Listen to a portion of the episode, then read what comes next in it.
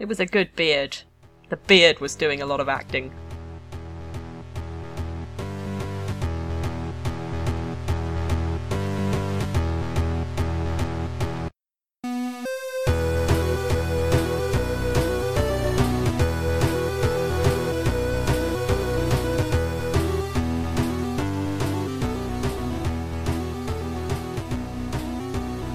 Well, hello everyone, and welcome to episode four. Yes, four of Children of the Wilderness. Yeah, why not? yeah, let's call it Five. four. Let's say five. It's five. Episode five. Oh, please don't. That, that. Lost episode, David. Um, um, there might be. I mean, it's been bloody ages since uh, we last recorded. I mean, it probably won't seem like that when you actually hear this because um, I haven't released the last episode yet. And the reason for that is I haven't ponied up for the uh, fancy SoundCloud account, which means we can host more than two podcasts because our podcasts are so long. Aren't they closing al- down SoundCloud? What? Isn't something bad happening to SoundCloud right now? I mean, we'll get back but to you on SoundCloud. if so, we're kind of fucked. Oh. Because I might have to look for an alternative. Maybe we're not going to be on SoundCloud for very long. I'll have to look into that. Um, yeah. Google That it, people. Yeah, that would It- suck. I don't think anyone was coming here for an up to the minute commentary on SoundCloud's internal politics and possible funding discrepancies. I don't know. I think we've got to cover all our bases here. Like, we want listeners, and we don't care how we get them. If that's what they want, then that's what they'll get. From what I've figured out listening to podcasts, what listeners really want is adverts for MeUndies. For what? MeUndies. It's some kind of like Netflix but for underpants. This is new to you. Listen to very different podcasts to me, Joe.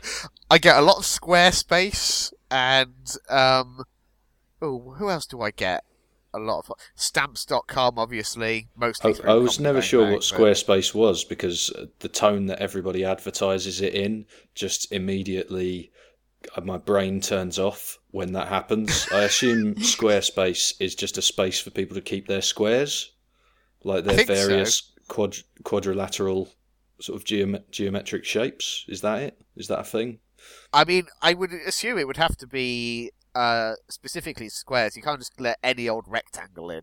Well, yeah, like can't just have a fucking non-equilateral tetrahedron or something. Yeah, I mean, you'd have to keep that in your non-equilateral tetrahedron s- space. Squarespace is uh, racist, basically. It's like a country club for shapes. And with that, I should probably introduce you both, shouldn't I? No triangles, no Jews. Uh, so that you just heard was Joe in Berlin, Hello. and uh, the lady you heard earlier was Amy in London. Hello, I'm Amy. I'm a lady. That's what you are. Yeah. She's here to comment on lady issues. Yeah. And lady issues alone. That is the only reason we have you. If I get, if I start getting ideas above my station and start commenting on more kind of general themes, please do Yeah. remember to put Oh, me back don't in my worry. place. We'll step in. Thank you. Or at the very least, I will, even if it's only in the edit afterwards. Alright, cheers. Okay, so, um, well, here we all are again, and today we are talking about The Unquiet Dead, which is episode 3 of series 1 uh, of the uh, Eccleston years. Um, it's not really Eccleston years, is it? It's just Eccleston year. Was it really only a year? Yeah, just in the one series. Wow. uh, yeah, that was that. So, yeah. um, but anyway, yeah. So this was this is the first episode not written by Russell T Davies of the new series, and it is written by none other than Mark Gatiss, who I think I'm right in saying is the only writer to have kind of stuck around and, and written at least one episode for pretty much every series. I can't think of anyone else off the top of my head. I haven't like got any, haven't fact checked this or anything. Unless But- you're like talking about Neil Gaiman used to do sort of he's- comic stuff for it. but that's Yeah. not new Who. and he's done he's done a couple of episodes of the new series, but he's not like done one every single series. And I think, with the exception of the specials year for David Tennant, which Gatiss didn't do one for, he he's written one like every. I can't think of a Hmm. series off the top of my head that didn't have a Gatiss episode in. Um, Have you have you read any of Gatiss's novels? The, the a go- Vesuvius Club. I had a go at the um, first one. It didn't click with me, to be honest. No, No. it's it's you know it's a bisexual Edwardian spy novel. It's um yeah, it's, it- I, I liked it- it. I was That's the well thing. It into was it. it, was one of those things where it's just like I, on paper, it sounds like everything I would be on board for, but there was something about it in execution that, whatever reason, it just didn't grab me. I mean, I might give it another go at some point, but um, I'd have to get back into reading actual books again. Second one, you would probably be a bit more into, I think, because Oh, yeah. it's um, a bit kind of pastiche Lovecraftian. Um, there's kind of fun. nods to the Cthulhu mythos all over it. Um, but I think before the Cthulhu mythos was just sort of plastered on everything as this kind of all-encompassing squid brand. Yeah, it's it's funny how that's happened, isn't it? It's just become, I think, because it's public domain, it's an easy thing for like board game designers and people to just kind of slap on any otherwise generic thing to And it's instantly target a inherently melodramatic and ridiculous and silly.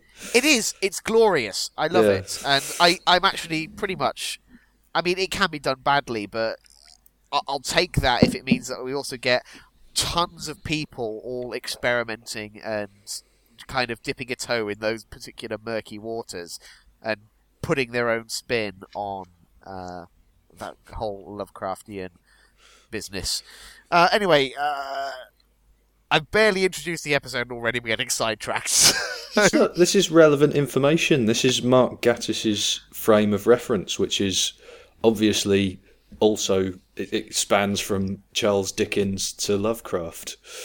Yeah, I mean it's this right from the off. If even if you don't know that much about Mark Gatiss, if you only know him from League of Gentlemen, like I think if you told anyone that this episode was written by one of the writers and performers of the League of Gentlemen, it wouldn't necessarily come as a surprise because you know it is playing on those some of those more overt horror themes. Um, I mean, This would let's be honest, we've got zombie time- ghosts. Yeah, it's uh, you, you know that what a have your cake and eat it monster that is. Both I mean, zombies that and would've- ghosts and aliens. like this when this came out, he would have been pretty much only known for League of Gentlemen. I think. I mean, I'm pretty Yeah, sure he, so. he had the novel, but like, uh, just like the one. Yeah, yeah. No, I think. I mean, probably even now he's still. I guess maybe Sherlock has overtaken it a bit, but yeah, certainly at the time he was that bloke from the League of Gentlemen, and that was pretty much it. Um, so he, he did the best joke in the League of Gentlemen's live DVD. Is the I've one not seen it. it. is the one where um, the the stupid guy from the job centre is is on trial for murder, and someone accuses him of uh, a, a crime of passion, a crime passionnel, and he says, "Is that a type of cake?" Something like that. It was good. Excellent. Yeah, there's lots of little kind of good bantery moments in this. There are, there are absolutely. Um, which we'll get to. I'm going to try and keep things fairly chronological if we can. So, um, so this episode, cold open, it, it kicks off with um, Mr. Sneed, our Undertaker, and um, Gwyneth, his assistant, um, sort of tangling with what appears to be not their first zombie ghost. um, Yeah, and a fairly blasé attitude towards zombie ghosts, Yes. if we're being honest. I really like that. I, I really liked the sort of just weariness with which the Undertaker deals with the fact, oh, it- another bloody zombie ghost. Right, like he's okay. accepted that this is going to continue to be a part of his life. He's not trying to fix it. He's Not, just not Uh, really. Well, I mean, doesn't it quite early on? I don't know if, if it is in that scene, but Gwyneth is like, "Come on now, this is getting out of hand. we need to do, we need to actually do something. We can't just keep sort of papering over the fact that all of all of the dead bodies that turn up at this Undertaker's stop being dead." But like he, He's like, yeah, well, can't we though? it- well, he says it's good for business, doesn't he? He says it's sort of like a reputation thing. Oh, all I the think ghost later stories on, and stuff. The ghost yeah. stories, and I think that because like Gatiss Other that is a so he's a comedy writer, but he's also a literary writer. So he's got he's not writing this in the actual 1800s. He is writing this in like the 1860s according to gothic literature where literally where sort of it is the kind of league of gentlemen thing where disturbing events are essentially commonplace that's sort of the attitude that they have in Royston Vasey, isn't it? Where something Yeah. happens like that, they're just perturbed by it, not disturbed. Yes, yeah, there is that sort of flavour to it, certainly from from Sneed and uh, Gwyneth as well. I guess with in Gwyneth's case, because she's got this kind of connection to what she at least perceives to be the spirit world, um, even though obviously that's kind of scienced away at the end. Um, that I think it means that, that, like between them, neither of them are neither of them are freaking out about this. They are just kind of having to roll up their sleeves and get on with it. Um, but yeah, I I really love that cold open. I'll be honest, I'm going to be singing the praises of this episode a lot because I mean I think I said at the end of the last one I was looking forward to seeing this again. I have actually watched. It's one of those ones that I have watched. I think at least a couple of times since it first aired because with the Eccleston series, I tend to cherry pick it. I have rewatched it, but I will just pick the episodes that I remember liking before. Um, and it, you know, but it, having said that, it's been like four or five years since I last watched it. It still holds up, I think. Um, what did you guys both kind of think of it going into it? Did you have strong memories of this episode prior to rewatching it? I didn't remember it at all. Oh, really? Yeah, I think it all just sort of blurred into the sort of, oh, they're doing a costume drama one again, I thought. but Yeah, I, I did. I did remember it happening, but I actually, I don't. Probably to its credit, kind of didn't realise exactly it was that early in it. Yeah, Like, I yeah. thought it was a bit of a later one where they it it definitely felt a lot more kind of relaxed and into its groove than than um well the two Russell T Davies ones we just watched because they had so much kind of to do. Yeah, there was a lot of heavy lifting in those, whereas this just felt like prime Doctor Who.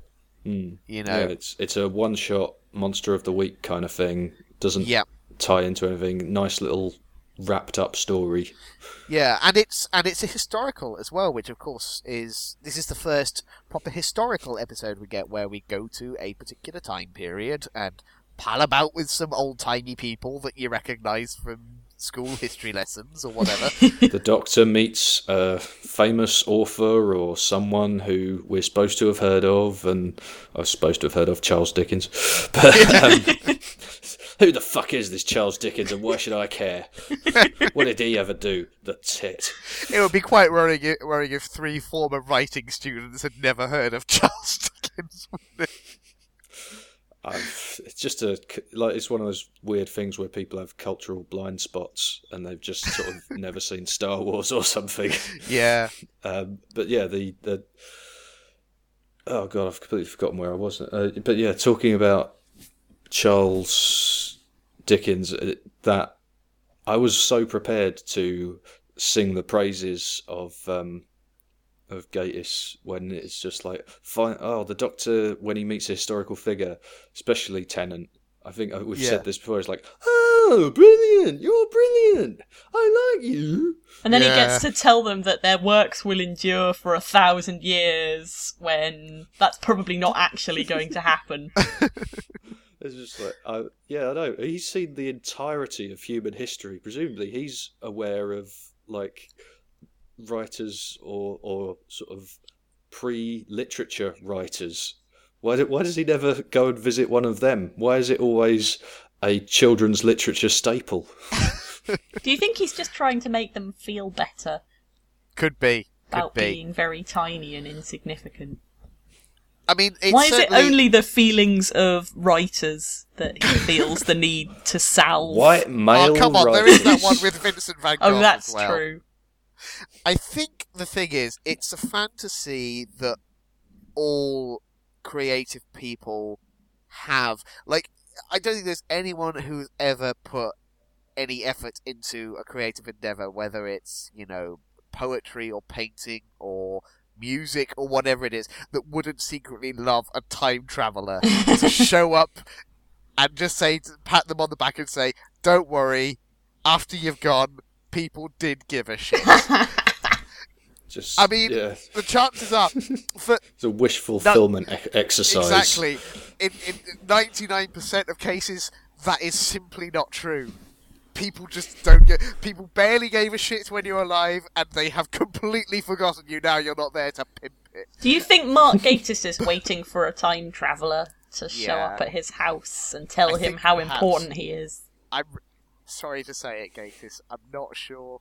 I'm not sure a time traveler would really be able to, hand on heart, say that your work endures for a thousand years.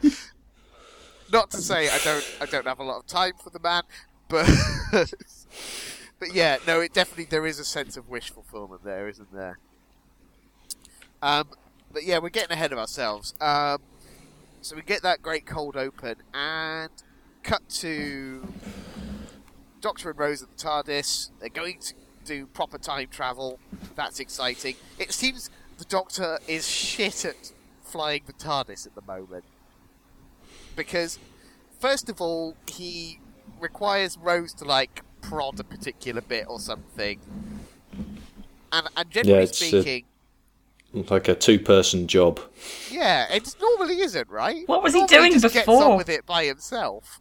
Felt quite Um, cluttered, especially just even compared to the last two episodes. Like it felt a little, bit more claustrophobic, to be honest. I think, I think was maybe it was just closer being in camera angles. Yeah, I think it was. It was just it was all in tight on, the console of their faces, and so it did. But it did give it that air, and there was just kind of like the fact that they when they land, they both like fall on their backs, and it just it's like makes me think just like when did you get so shit at using the TARDIS, Doctor?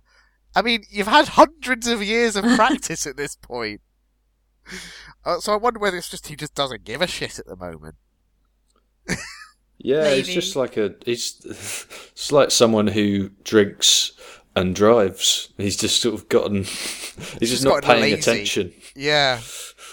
So I mean, which is of course how they end up in, in the wrong year, in the wrong place, um, because of course he said was it Naples they were supposed to be going to? Yeah, or somewhere like that. Um, Yeah, But yeah, I Cardiff. you missed, you've you probably got the better deal with Cardiff, to be honest. It's definitely cheaper I've- to film there. yeah, that's Well, for no. I'm just thinking like in. I'm trying to think of what was happening in Naples in 1860, and that was round about like the era of Italian unification. So there was probably a, just a bunch of shells going off. like, I think you Probably may be not. better off in Cardiff. I mean, there's screaming ghost fire things. But yeah, yeah, but he's probably more in his element there than like an active war zone. Plus, what a great excuse to just keep going back to Cardiff forever. yeah. Yeah, I mean, this is our first at Cardiff uh, set episode, but I'm pretty It sure will it not won't be be, our last. last. Um, BBC Wales. but having said that, I appreciated them having. I don't know whether they actually were Welsh actors or just people doing good, decent accents, but People I mean- doing Welsh face. certainly, especially with Sneed, there's something about a gloomy Welsh undertaker that just gives me a very specific kind of joy. That's just. There's just that, a that's something about brassy Welsh undertaker. There's just yeah, just something about those combination of that combination of factors that just works magnificently for me. The you know the accent, the, the look. I just I loved that character, even though he very quickly turned out to be a bit of a dick.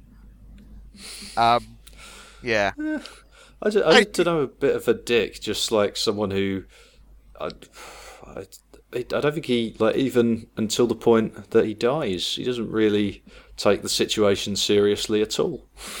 doesn't No, I- seem to be invested in it in any way. Well, he takes it seriously enough to drug Rose. yeah, lock with, her up. with the ether that I think it was probably just more normal in the 1860s. People would carry around a series of sort of vaporous fluids with which to revive and incapacitate women at their leisure, because that because it was just you know that was considered perfectly usual behaviour. Oh, Yeah, a lady's just- fainted, get some smelling salts. Oh, a lady's not fainting, get some ether. It's part of the gentleman's toolkit. Yeah. it was just, you know, part of your bro bag. Um, but yeah, so, So, what are his motivations for knocking Rose out, though, other than that she's Yeah, I feel like that too shows a lack of. a That lack was of pretty too much much of what? Too much of some ghosts. I thought he wanted people to know about the ghosts because it was great marketing. I think I think he specifically said that he was happy when he got the the the premises because there were ghost stories attached to it, and you know a, a macabre uh, isn't necessarily a bad thing for an Undertaker's. But I don't think he was best pleased uh, that you know it. tur- I, I don't think it is good advertising for an Undertaker for your corpses to be walking around terrorizing the locals. I don't think that's going to send a lot of business your way. I if anything, that's a USP. That's like, I can bring your dead people back to life. To, Sort what was of. it they said? Kind of. that's, That's a feature, not a bug. that's uh, just something it does. Acc- that happens accidentally. I Yeah. can bring your relatives back, uh, admittedly, as screaming corpses. Screaming I mean, you know. and screaming and screaming. You'll finally get to say all those things that you wanted to say to them, and uh, and they will scream at those things, which might be appropriate, might be inappropriate, but it's probably very therapeutic. Yeah. So we get um, after after they land in Cardiff, we get our first proper look at uh, Simon Callow as as Charles Dickens. What what do we both reckon to uh, Callow as Dickens? That's Yeah. so, that is callow as callow. I think that's him just being a lovey who happens to be Charles Dickens. It was a good beard. The beard was, was. doing a lot of acting. Yeah. Do you think it was doing all the heavy lifting? Do you think I- Callow was bringing much to the table, or was he just coasting on that beard? It was 50 50, at least. I, I suppose like th- every actor who has to do that in something like Doctor Who for a one shot, oh let's go back in time and see this famous person has to make certain decisions. Some of it is going to be done for them. The work that is going to be done by the beard. It's going to be done by someone constantly saying their name or incessantly making references to their literary works. It's some of that work is going to be in the script, but some of it's going to be. And I think um, Callow is nicely kind of just sort of relaxed and being playing Charles Dickens as a performer, not as just sort of a, a, an impossible to, to reach kind of character from history or something. Yeah, He's just yeah. slight. I, I quite like him because he's a bit kind of knackered and strung out and kind of implied to be a drunk. I think. Yeah, Like, cer- at the start, certainly where he just was. like canes a, a vodka before he goes on stage or something. Yeah, I mean, I, I, I get the feeling Callow was having a lot of fun doing that part. Um, I don't know whether he's ever played Dickens before. It wouldn't surprise me if he had, to be honest, because Does He- look he- quite the part, doesn't he? I think Yeah, he had the I think beard he- in storage. he's always going to be on the short list, isn't he? If you need a Dickens, Mm. He's, on gonna- mine. he's- We've all got one. don't pretend you don't. We've all got a, a Dickens shortlist. I've got Judi Dench on Hmm. mine, Ooh. just to be adventurous. um, I've, I've just got the laziest Hollywood casting ever. I think I'm just going to get Helen Mirren to do it. because she does Just, everything. ah, fuck now. it, why not? She could probably do it. Um, so yeah, um, so we get Dickens on stage doing a bit of the old Christmas Carol. Punters love it, and he, he he explicitly kind of references yeah him doing the christmas carol bit as you say the punters do love it but that's kind of like i don't know that's him doing his george carlin going on stage and saying the 10 words you can't say on television yeah, Like, that's his that's old material at this point yeah, definitely. Is that what and, plays uh, used do- to be like back then? Just a man standing and reading a book out. It probably was.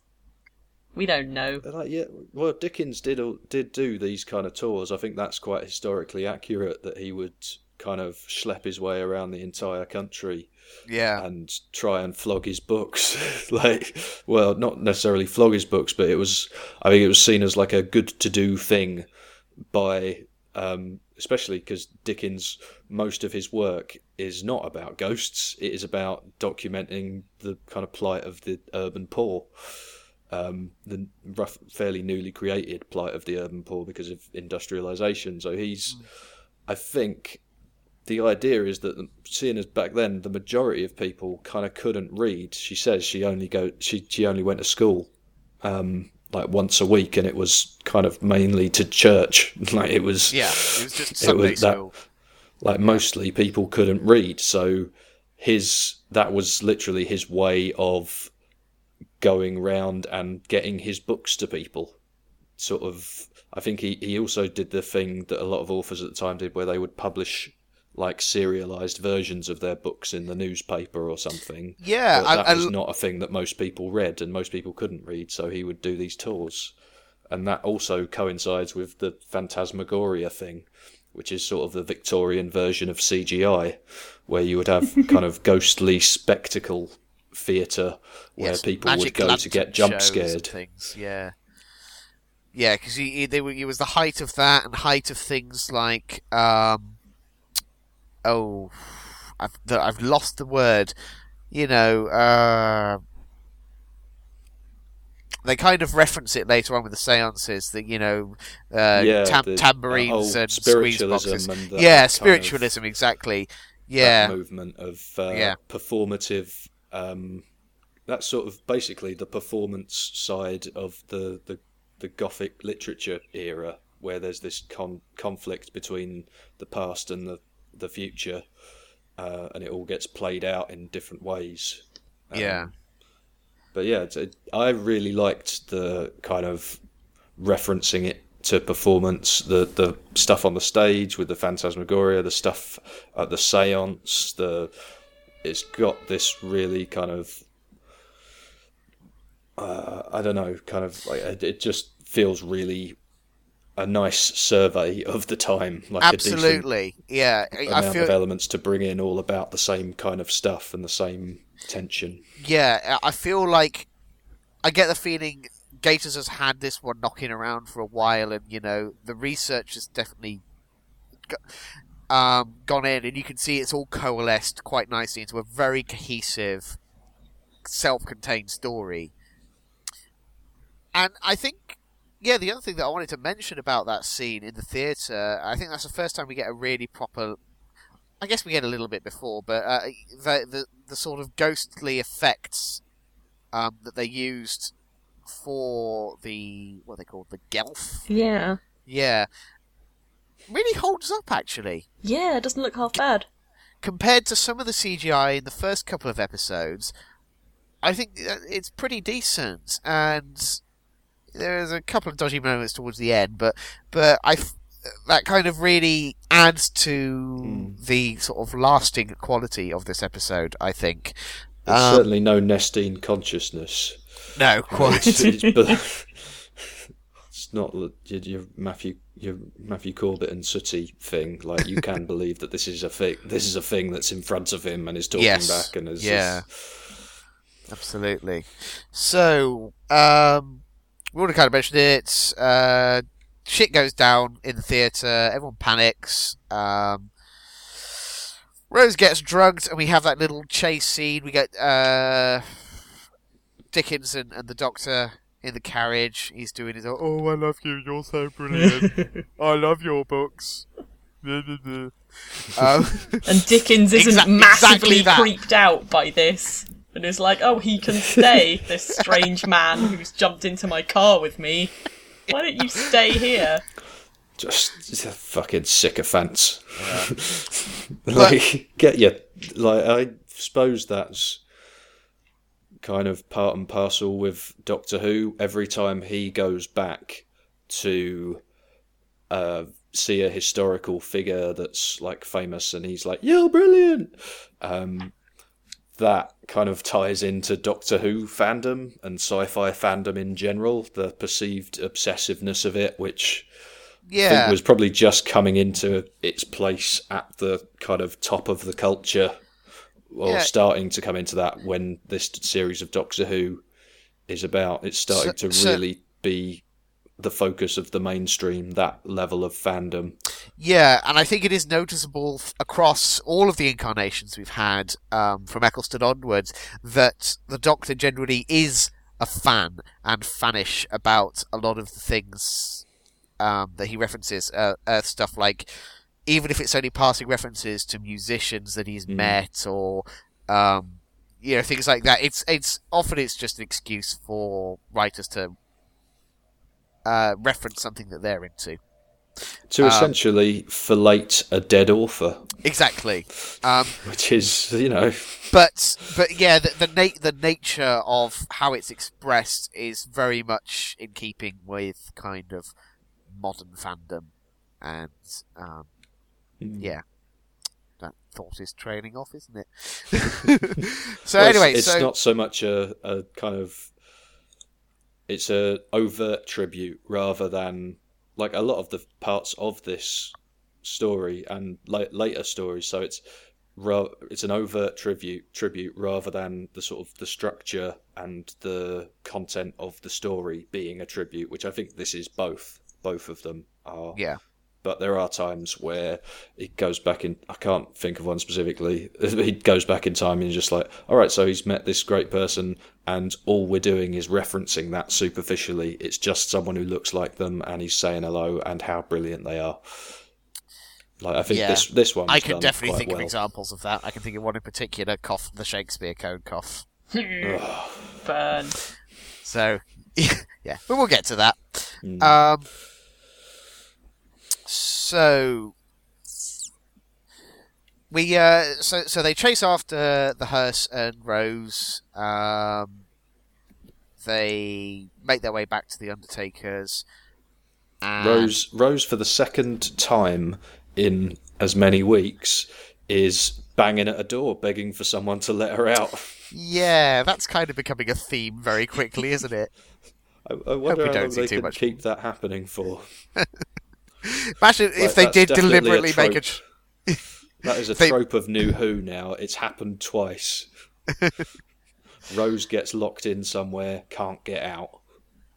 Yeah. Well, we're going to start keeping track of that now, aren't we? Every Yeah. time it happens, we're going to make a point of bringing it up. Because I'm sure it will happen again at least once before the series is out. Probably more times than that. Because Can we make a graph?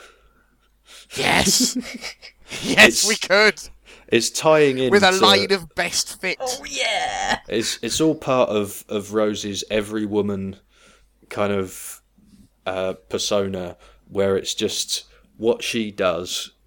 Uh, ev- everything she does kind of resonates with a common experience that everyone can relate to, and forgetting your keys and just being like, "Ah, bollocks," but also Yeah. being terrified because there's a zombie screaming ghost behind you.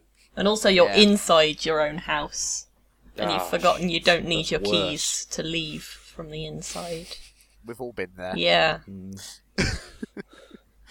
Um, But yes, a line of best fit on the graph. yeah, it'll be interesting to see whether that is uh, that's kind of an upward diagonal or a downward. Di- whether we start strong and they gradually it gra- gradually dissipates over the course of the series, or whether maybe there's a dip and then like the last five episodes It's just every other e- every episode she's getting locked in cupboards. Because I honestly can't remember. Like this episode for me is the one that stands out more than any other this series. It's the one I remember the most. Um, so it could be all down here, uh, downhill from here, guys. Something to look forward to.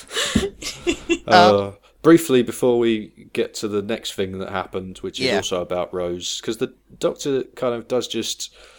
I mean, until he's actually doing something and intervening, like relatively close to the end, he's mostly either running or sitting in the corner grinning. Whilst, Yeah. like, so, but Rose wears an outfit that I'm pretty sure is not appropriate for uh, Wales today.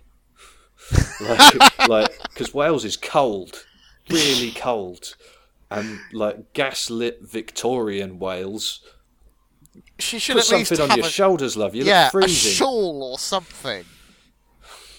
Um, but the doctor then pays her the compliment of, "You're beautiful for a human," which oh, is yeah. odd because like Time Lords and humans don't really seem to have much in the way of an aesthetic, like difference species wise. Thought that was a little bit unnecessary. Maybe they Yeah. look different in four dimensions. Maybe he was Oh, negging her. Yeah. Oh, Is God. that what that was? kind of thing, is Some it? Negging. He's just trying to lower her self esteem so he can get her back in the TARDIS. Because apparently he can't drive it on his own. Um, so Uh, yeah, they, yeah. they they let Rose out, don't they? I forget. How... Do they just sort of like just open the door for her? Yeah, I mean, he kind of pulls it a bit roughly, but he basically does just sort of turn the knob and. Like, Yeah, I think. Oh, there you go. I think- I think- why do you lock the door of a morgue? That's a, that's an interesting point that this like really does bring up. Like maybe that's like what we're supposed to be like. Hang on, what? like it, I suppose this guy does like know that his morgue has a problem Yeah. with people escaping it. Um, but in general, yeah, you wouldn't expect there to be locked doors in morgues. But anyway, she gets out and then has a go. Sorry, Kev. she then gets out and, and has as a massive go at the Welsh bloke um, on account of he, uh, uh, quite rightly, um, ethered her, uh, which is just what is standard practice at the time, especially amongst. Um, oh no, it wouldn't have been ether. I reckon. I reckon it'd probably be chloroform Chloroform, yeah. Or some guess. Victorian version of chloroform. Though I reckon they might have used sort of flu- fluoride or not flu. Oh god, what's it called? Can't remember. Formaldehyde? Formaldehyde. No, that's the one. Fluoride wouldn't have done. Isn't that for, like, preserving embalm a things? Yeah. Yeah. I'm pretty sure it'll fuck you up as well. Yeah. Oh, yeah, definitely. Um. So yeah, yes, you're right. he- She does have a massive go at him, and also kind of casually mentions that he might have felt her up a bit. Which, Yeah, that's glossed over. it, Yeah, boy, uh, is it! That's um. It's just par for the course, David. I mean, he's an undertaker. He probably does that a lot. Just you know, who who would know? It's one of the perks of the job. Yeah, you know, it's uh, he's got to spend all his de- all his time around dead bodies. Um, doesn't have any noticeable uh, respectability to him, which at the time would have been a lady wife. Yeah. Um, has has a, a a servant who he apparently just found on the street. Again, very dodgy. Uh, but so yeah, I think it's probably his perspective that if the eyes are closed, then good to go. yeah. Fair Oh. game. Like that's that's his demographic. That's that's, That's his type. for. Yeah. Um. So yeah. Um. After that, this this episode kind of like settles into this nice groove for a bit, doesn't it? Where you've got Dickens as the skeptic about it's, it's like, oh, it's hocus pocus, it's bunkum, blah blah blah. And getting gradually more and more drunk. And the As the doctor also just wears going. The doctor also just going. Shut up, Charles Dickens. You prick. I love you, but Just- shut the fuck up. You're I out of you your depth, great. Dickens. Leave this to the grown up. Stick to what you know. Writing about ghosts for a living, but not actually believing in them. I think that was kind of deliberate. Um, like Dickens was kind of a Dawkins-y figure of his time, Yeah, of, the, of the post-Enlightenment rationalists, um, who was interested in the idea of ghosts and what they represent and how they have an appeal to people, but not necessarily like, but completely like had no time for spiritualism and seances and Yeah. all of that stuff. it's it's interesting if you look look at like some of the other writers. Um, I'm I'm, I'm gonna look like a tit in a second now because I forget exactly whether Conan Doyle came a little bit after Dickens, whether there was any overlap. But then you, I think there was. because Conan Doyle is kind of like other end of the the spectrum, where you know his most famous creation um, is a deeply rational human being, Sherlock Holmes, but yet he himself was Yeah, he really was like into fairies in the back garden and stuff, wasn't he? Yeah, He was yeah, well- he was he was just hook, line, and sinker for all of that bullshit.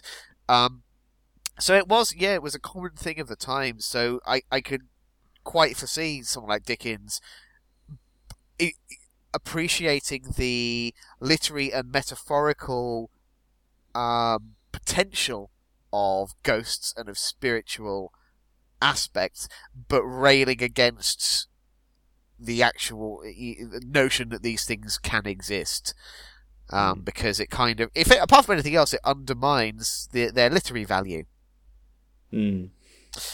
Um, and you know, he they you know, there's that talk in the script of like you know, saying, "Oh yes, I write about, ghosts and stuff," but that's not, you know, that's not really what my my work is. You know, he that he was, you know, he explicitly says, "I'm trying to expose and shed a light on."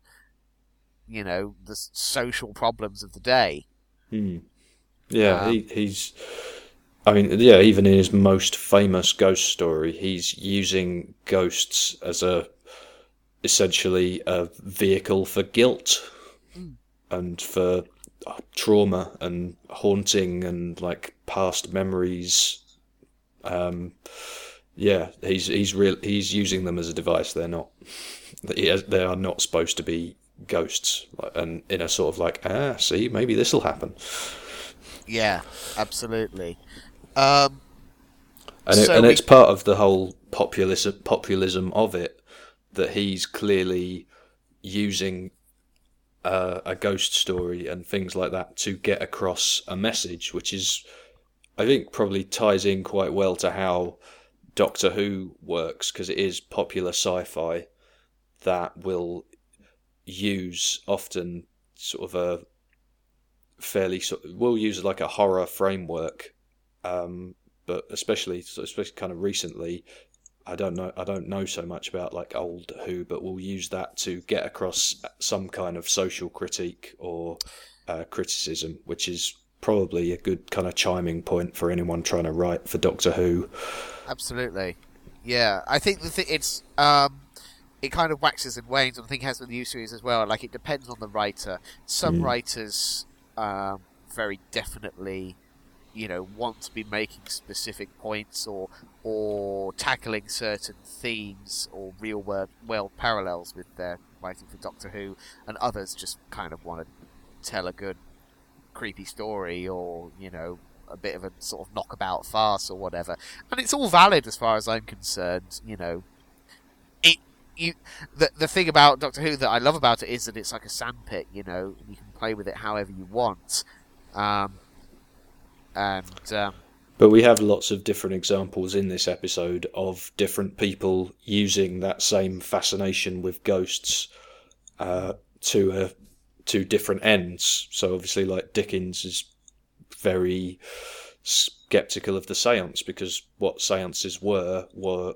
at the time was a type of theatre, type of Yeah. popular entertainment that relied on. or was- or just a con.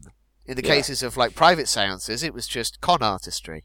Yeah, it was it was a, a type of performance, but it's it's that sort of um, like magic. Now people go because they want to be tricked. Um, probably in a less rational time, people might have gone because they genuinely think magic happens. Yeah, absolutely. Um, uh, what have I got here? The, So yeah, we've got we've got that scene, um, which I- did want to specifically mention the scene between Gwyneth and Rose. We kind of mentioned it in passing before, but um, after we get through the whole ho ho, y- eh, things were different in the past, weren't they? God, you had a shit time. Um, but once we get past that, we get a couple of um, little tidbits. We get a, the first reference to Rose's father being dead, Hmm. which plays into later episodes. Um, and we get We- the first reference of the bad wolf. Ooh. Hmm. We also get a bunch of like Rose's obsession. I think when she talks to anyone who is even vaguely her contemporary, is how many A levels have you got?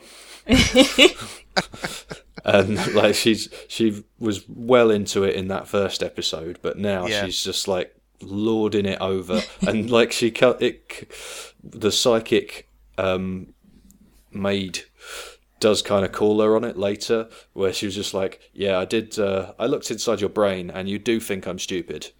Like, let's be honest. like, she's she's got a kind of thing about that. Yeah. I wonder if that's going to be like an ongoing theme as we go on, like Rose kind of investigating the sort of conditions in which like other working class people from different time periods and planets live. Yeah. Or maybe she's, it's she's on her like- gap year. She's experiencing new cultures. She's figuring out what she wants to do with her life. Maybe she wants to be a maid in the 1860s. She doesn't know that. She's basically mean, have do- doing a kind of shadowing exercise. Yeah. I expect by the end of this episode, she's probably crossed that one off her list. she's probably seen enough of that to be like, you know what? The perks probably don't outweigh the, the cons. All the corpses you can grope. as many feels as you want. At eight pounds a year. Nice. Um, and then, uh, so then we get the actual seance. We get our first proper chat with the Gelth, who seem a bit needy. Oh yeah, God. Pity the Gelth. it's a bit pathetic, really, isn't it? I mean, It I- was pl- I know, laying I know. on pretty thick, wasn't it? Especially knowing now what happened, and I think I Yeah. vaguely remembered from the first time I saw it all those years ago that that was there was going to be some kind of turnaround on that. Yeah, I mean, to be honest, looking back, nobody should have been surprised that they turned out to be bastards. Because think about what they've done with the bodies that they'd already occupied. They were pretty much just immediately using them to try and kill people. Oh yeah. Like all the way through the episode. So then when in the seance they're like, Oh, we're we're just there's only a few of us and we just so want some bodies. Please, to we. Exactly. The, the doctor's all just like, "Oh, sorry about the Time War. They are using his white Time Lord guilt for evil to, to get one over on him." I, I do think that's that was a very conscious choice, and it is he's motivated by his guilt at this point. I think, and that's why he buys their story so readily. I feel like later hmm. doctors might have maybe been a bit more suspicious, been a bit more probing.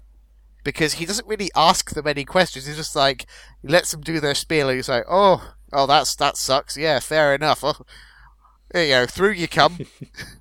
and he like, does he Yeah, does that oh, whole yeah. Could you uh, could you just uh, stand in that archway there and um, act as a conduit for the uh, the Gelth? You know the Gelth, don't you? Um, yeah lovely bunch of chaps.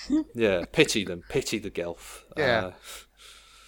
Uh, Um, they, uh, he- yeah, I mean, he gets on his high horse with Rose as well about like you know, oh, your human morality. We this is you know this is bigger than that. You know, yeah. who cares about a few corpses in the face of I mean, that's basically the same argument that the Undertaker uses to get his jollies off on the corpses. No wonder that fucking door locks. yeah. He doesn't want to. He doesn't Yeah. want people to see it. He's doing a reanimator on them. But uh, yeah, I I think the note I got down for the Gelth was um, uh, these refugees from the time law, time war. We've we've seen a couple of them so far. I mean, but when the Gelth uh, do send their people, they're not sending their best people. Uh, they're bringing drugs. They're rapists, and uh, some of them, I assume, are good people. But you know that's the thing. You've got you've got to ask yourself: Is it worth letting the bad apples through just for the sake? I sake? think we need to build a wall, David.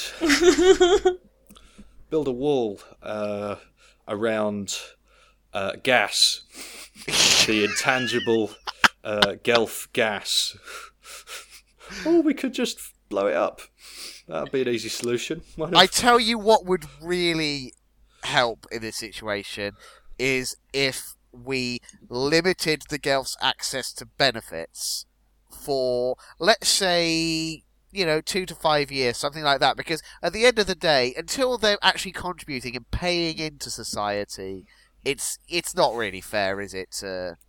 I mean, I yeah, And we, you- I mean, we want I- to help them, but Exactly. I mean, and you hear these stories. I mean, I don't have any facts to prove it, but you hear these stories of, you know, Gelth. They're coming over here. They just they get given a house. yeah, just, Just- them one. just- I mean, just I, I straight need a off the house. bat, why just- why can't I have a house? I'm Yeah, I'm, I mean, I'm, I'm a, paying I'm a rent. I don't get a free house. spirit here. and you know they they they get all of these benefits. They're they're taking. Do you know some of them have got mobile phones? They've got hard- smartphones. The Gelth. They've. I Yeah, see them using them all the time Exactly. I in the you shopping know centre. it's it's not it's not on really, is it? It's not on. Anyway, we d- I think we've uh, we've Yeah, that's that bit, uh, you know. you get it. You understand, right, people? People, did, did you get the thing that we were saying? The thing about the Gelth. I feel like we we were, we need were being just- racist. We were being ghost racist. We need to we need racist to to- ghost, which is okay because it's racism towards white people. That's the one acceptable frontier of racism, David. I'm call- I'm calling it out. This is a secret EDL podcast, stealth. We've got four episodes. We're gonna just we're gonna drop it now. Amy, You're ready can- for can- the What? truth, Can you do, you're what? ready for the truth. Can you do, can you do me a favour and just sound the satire horn? I, ca- I, hang- oh, Can you get like a, a yeah? We need like a, a special. I don't sound have a horn, but I do have a bell. Oh, right. That'll do. Go Amy, for it. ring the satire Hush, hush now. There we go. The satire bell has been rung. Satire has been done. Excellent. So, I think are we done with this? Uh, Is there anything else to say about this episode, Amy? You've you've you've been quiet. What's you got anything else I- you want to add about this episode? Hang on. Uh, what else is there? Cut this bit out. I've I've got a very brief bit to add while Amy's looking at her notes. Yeah. At the end, Charles Dickens just walks around um, saying his famous catchphrases, which is a bit. I think that's a bit hacky. It's just in, in case Charles people didn't get the message first time Just around. like he might as well just walk away going, "I'm Charles Dickens." I'm Charles Goddamn Dickens. God damn it! He just walks down the street, occasionally saying that to people. I mean, we certainly got the impression that Dickens likes a bit of attention and praise. So, maybe he's just that needy that he just needs everyone to recognise and know that he's Charles Dickens. Say, "Oh, Charles Dickens, yeah, I like that. I like that thing you did. That that one about the um, bloke with you know the dog. What was that Just- one? He's just Oh. very needy. He's one Uh. of he's one of the many needy sets of characters in this. The Gelth, they're needy. Very needy. Charles Dickens clearly demands attention, and I thought at the start where he was all sort of like, um, like sad and oh I, I don't have a family and I drink and I'm constantly on the road and oh I'm haggard and down and I've got the block and all that and and then at the end it turns out he does have a family. He just doesn't go and see him. I was a bit- Again, I think that that is kind of historically accurate. Actually, I, I yeah, I haven't think he spent most of his it, time whoring on the South Bank. yeah, he he kind of he had he had a wife and kids, and I think he had kids from other ladies as well, and he had a Just- compli- complicated home life. Yeah, so yeah, that all works. Have you had a anything from your notes, Amy? Oh, there's a few things. Only one thing that, like, I might have missed part of something at the end while I was writing stuff down, but where he was like, "Oh, I thought I, she's dead. She was dead already. She was dead before she she hit the ground. She was dead when she stepped into that arch." Yes. And uh, I did I miss why, or was it just a cool, creepy thing for him to say? no, definitely that. It was there. There was no indication prior to that that um, she would be dead as a result. Why? having Why would up. she be dead? Why? 'Cause- I mean, that's Do you not understand how space rifts work, Amy? Um, Just that's how it works. You Yeah. grow up on the space rift, that gives you magic Gelth powers. grow up on the space Um, rift. You're dead. Dead already Yeah. before you're even born. Them's the breaks. Damn. It's it's actually a, a piece of of cutting social commentary. Okay then. She was she was dead before before she was even uh, stood under the arch. Uh, the arch represents capitalism, maybe. Ah. Could I might be. be reading into it a little bit too far. So, yeah, I think I think we're done then, aren't we? I don't I don't have anything else really to say about this episode. No, I mean, I think what we were saying, or what I was saying earlier about um, Charles Dickens and the link between Doctor Who and Charles Dickens, his last kind of optimistic um, Tiny Tim go buy a goose statement at the end, which Yeah. obviously kind of had to be put in as a reference to Dickens, as a sort of he's changing his ways. Um, Yeah. Visited by um, gassy ghosts. Is that what Uh, happened in A Christmas Carol? Like the upshot of Ebenezer Scrooge being visited by all those ghosts was that he believed in ghosts afterwards. yeah, that was that was the main thing. He uh, he was open minded afterwards. Uh, he was still a total prick, but he was just Yeah. like, you know, there's ghosts, right? he just became this weird, reclusive Howard Hughes kind of figure who never cut his fingernails and just shouted out of his window to tiny boys to go and buy gooses for him. That And to mind out for ghosts. I've got a house full of ghosts to feed. I always thought with that, like, uh, you there, boy, what day is this? And, like, instead of like, why, sir, tis Christmas Day. It was like, buy a fucking calendar, you rich cunt. That's not characteristic of the wit of the urban poor of London. I think Charles Dickens does them a disservice there. but basically, that bit where he sort of ties it all together of like, I've learned uh, the power of ghosts as a thing, and I will tell stories to that or something. And then the doctor's just like, oh yeah, he dies next week. what a prick. He's like, and then she's like, "Oh no!" And then he's like, "What? He was. He, that's just what happens. That's how dying works. That's people. People die." Um, but yeah, then, but basically, that is them doing this, and thus was speculative fiction born.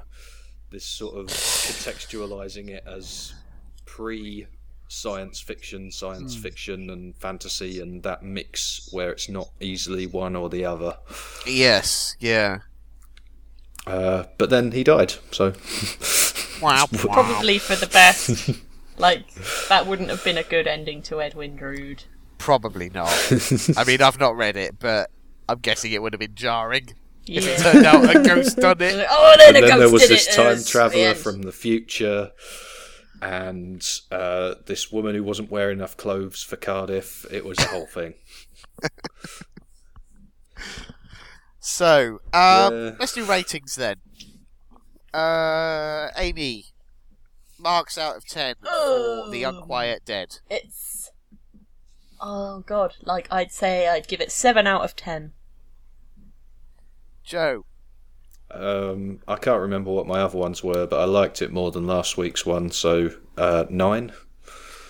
I'm going to go with you there, Joe. Um, it's a solid 9 for me. Um, I have a gripe. Oh, I should mention my gripe, my one petty Oh. gripe, which is it's to be honest, it's not a big thing. It's just the whole when they reveal the Gelth are evil, and it's just like so immediately they have an evil voice and red eyes, which they don't have prior to that.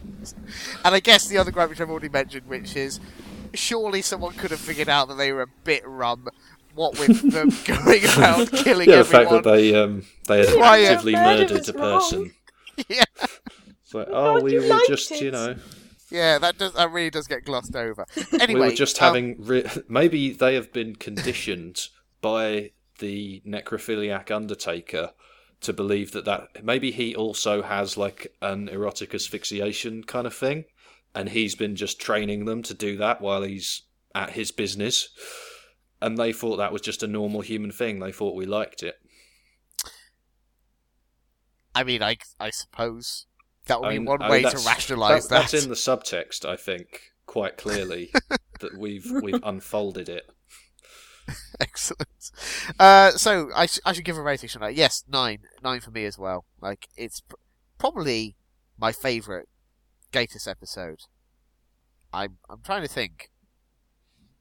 I it's certainly it's up there for me. Um, and you know he's kind of his work has been kind of variable over the years for who, but he comes out the gate strong. I think this is kind of like everything I want from a good episode of Doctor Who. So yeah, a nine. Yeah. Um. Probably gonna edit this out. Might not. Depends how lazy I'm feeling. I reckon you could probably get this down to a, a, a tight 40. probably. Probably. Okay. Um. So, uh, before we get into our recommended things segment, I wanted to remind everyone of ways they can get in touch. You can email us at childrenofthewilderness at gmail.com. Better still, you can. Uh, How's the mailbag doing there, David? You'll, Oh. you'll know. You'll know when there is a letter. You're waiting till it. You, you're waiting until like you get it gets full, aren't you? So you can, you know, impress us. Yeah. Um, what if we start making fake email accounts and emailing in to you? Do you reckon you'd know? That sounds like a challenge. I tell you what, if I'm up, I mean- I'm up for that challenge. See if see if if you can dupe me into actually reading out a fake email. but I mean, I'll be honest. If I suddenly check the, the account tomorrow and there is an email from I Letitia Scrimp, I will probably know that it's you. no. We we have friends. We can use we can use their email accounts. It'll seem totally legit. I will take that gentleman's wager. um, but yes, so even if you you know if you can't be bothered to send in an email, that's fine. But if you can at least rate us, maybe leave a little review on iTunes or Stitcher, or leave a comment on SoundCloud or something. Those are all good things you can do, which help. If SoundCloud Other people exists. find If this. SoundCloud doesn't still exist, um, try, but you know, don't knock yourself out. Yeah. So, um, time to recommend a thing. Um, who wants to go first? Uh, I have to just quickly rummage through my bag, so can I, uh, All right. David or Amy go first? Amy, you got something prepared? Um, I haven't really done anything since the last time we spoke. Which was, Like, let's be clear, about a month ago. Yeah, like all I have done this week is, well, in the last few days, I've eaten like an entire giant Toblerone, so I can recommend that. Um, Good. That's certainly something people can try at home. yes. So, in the if you interests didn't know about of uh, Toblerones, they have those now. in the interest of balance, we do have to um, inform you that other um, triangular chocolates are available. W- would you like to name some? Um, Because I can't think of any. Uh, trio. Trio. Is that? That I makes don't know me what think. a trio is, but I know that I know that it has like a a thing. that- I, is that I a know that it has an thing? advert. I, I mean, I remember trios from when we were kids, and I've not seen them since. uh, But they were like biscuit bars in, with three distinct segments. I don't know if biscuit bars count. Yeah, and they were uh, crucially not triangular. Ah, I uh, I was taking a punt. Really, it was. Oh, I, I'll I've tell you never seen a trio. Great great triangles from Quality Street. Oh yes. There you go. If it's the shape of the chocolate that really does it for you, that's an alternative. Yeah. Not an alternative that I would especially recommend in the face of a whole like this is a big it was as big as my leg.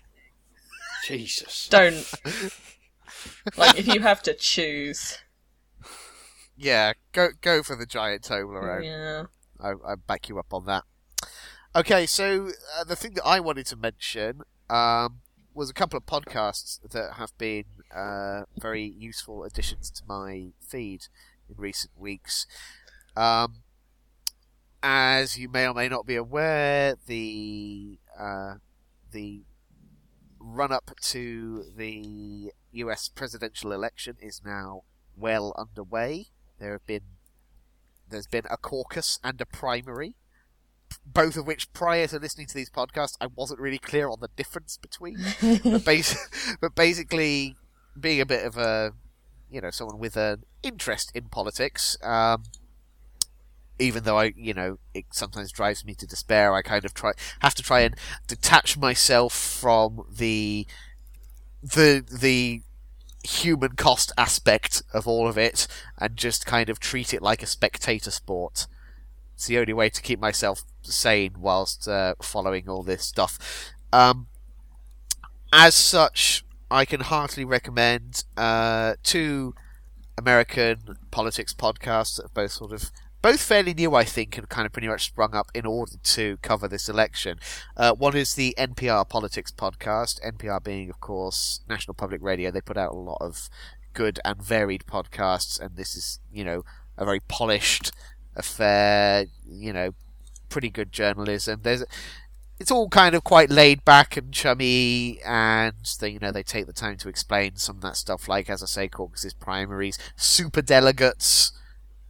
Didn't know what the hell they were, but yeah, Sounds some ways, exciting. yeah, Sounds it's sort of a little bit like a comic book continuity, which might be why it appeals to you. yeah. I'll be honest, not as exciting as um, as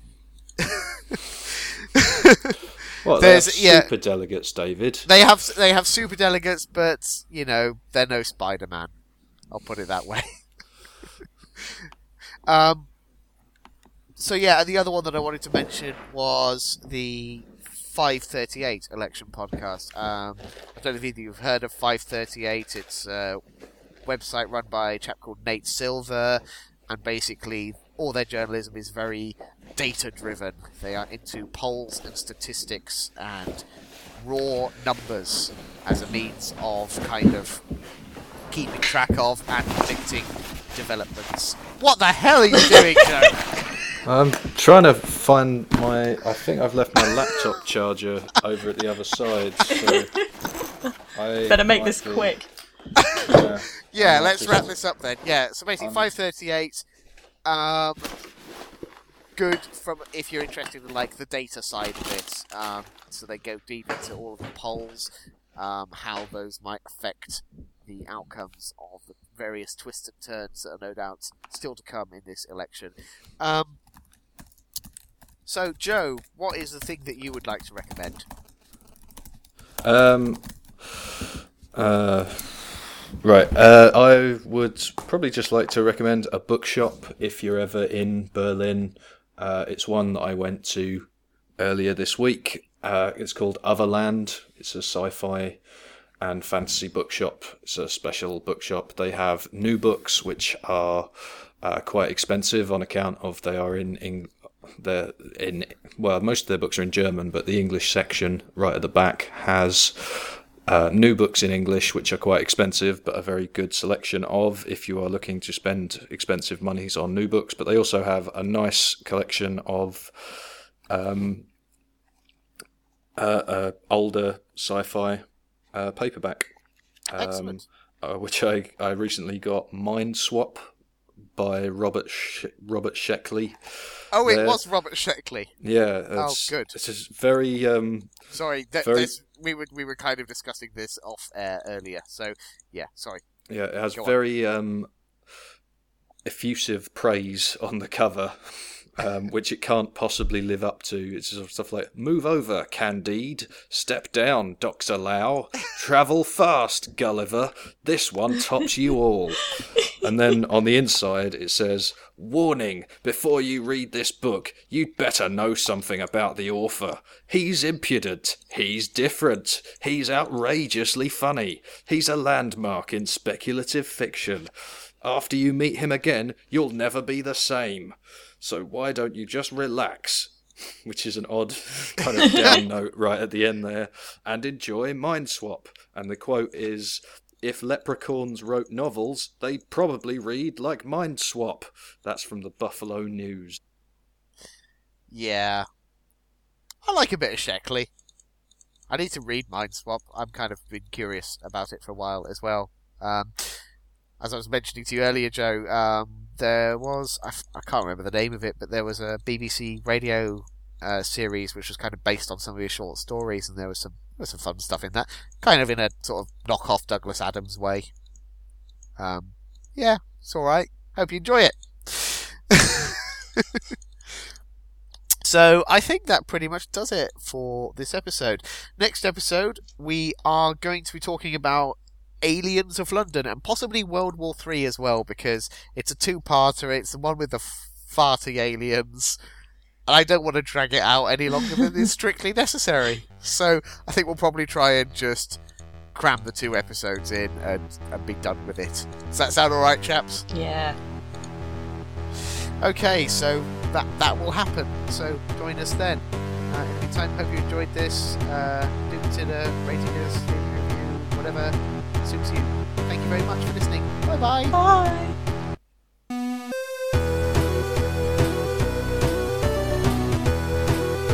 Thanks for listening to Children of the Wilderness. Don't forget you can email us at childrenofthewilderness at gmail.com. Our theme music is Retro Regeneration, an 8 bit remix of the Doctor Who theme by Adam Kadowski.